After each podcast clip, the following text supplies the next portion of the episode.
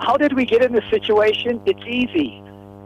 The inmates are running the asylum. Everybody's an expert. Nobody knows nothing, but they're all experts. We got government ministers, economists, um, union officials. They're all telling us how to run the mines. That's why we don't have Stephen Jobs, Mark Shuttleworth, or Elon Musk here, because nobody can tell Stephen Jobs how to make cell phones. But why can all those people tell us how to make mines? The platinum price has gone up 9% a year for the last 13 years. 9% a year. Everybody on the mines has got a double digit increase in that time.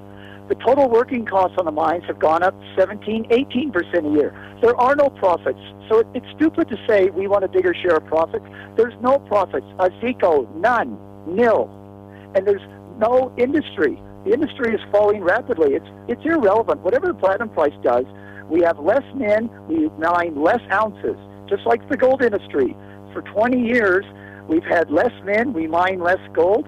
Now 75% of the gold industry is closed, and this is being closed under the highest gold prices we've ever seen. The last 10 years were the greatest commodity boom the world's ever seen. We're the only country that has 6,000 abandoned mines. So our productivity is where it was in 1903. Even with all these modern machines, all this modern mechanization, we are producing less ounces per man than in 1904, 1906, when they did everything with hand steel and hammers. So that shows you how broken the system is because of all these experts that are now running it, and demagogues and media stars are now making policy.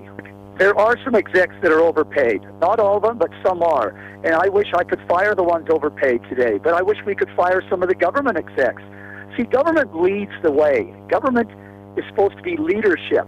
And when you see what government did to Eskom salaries, to South African broadcasting salaries, to Transnet salaries, if you look at the government salaries in the last 12, 13 years, they've escalated much more rapidly than industrial salaries on the private sector.